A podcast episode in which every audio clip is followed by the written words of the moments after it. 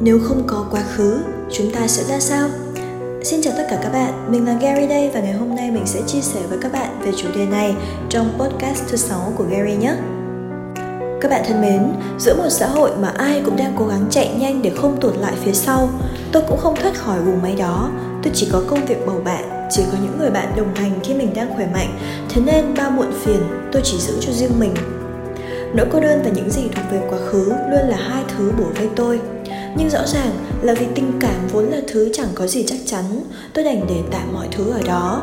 Tôi tự gieo vào đầu mình một niềm tin huyễn hoặc rằng nếu thật sự có duyên, chắc chắn ông trời sẽ sắp đặt một tình huống nào đó để hai trái tim từng lạch nhịp vì nhau, sẽ lại tìm đến nhau. Các bạn thân mến, ai trong chúng ta cũng thế. Vì đã trải qua nhiều lần vấp ngã, vì đã từng nhiều lần trao nhầm lòng tin ta dần có một khái niệm chọn lọc rất mạnh trong đầu của mình và không muốn làm mọi thứ theo bản năng đã từng. Đã nhiều lần ta còn mong suốt cả đời mình mãi bình yên, chỉ mong nhận được hạnh phúc. Nhưng rõ ràng, người cười cùng ta thì nhiều, người khóc cùng ta thì ít. Quá khứ cứ mãi đeo bám, hiện tại lại có quá nhiều mối lo. Chỉ biết tự hỏi, thế giới này là thực hay mơ? Ước gì những gì xảy ra chỉ như là một giấc mơ, tỉnh dậy là quên hết ước gì có thể bỏ mặc lại mọi thứ sau lưng.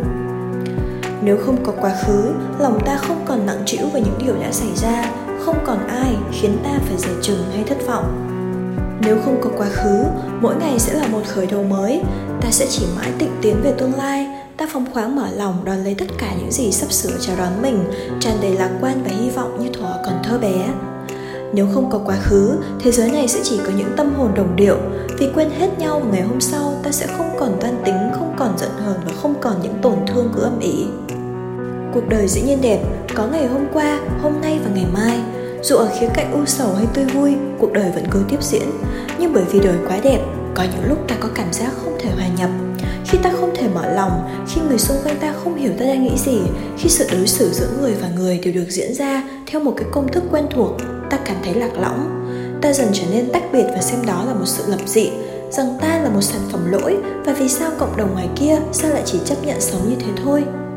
Quá khứ vốn được sinh ra để tạo nên ta ngày hôm nay.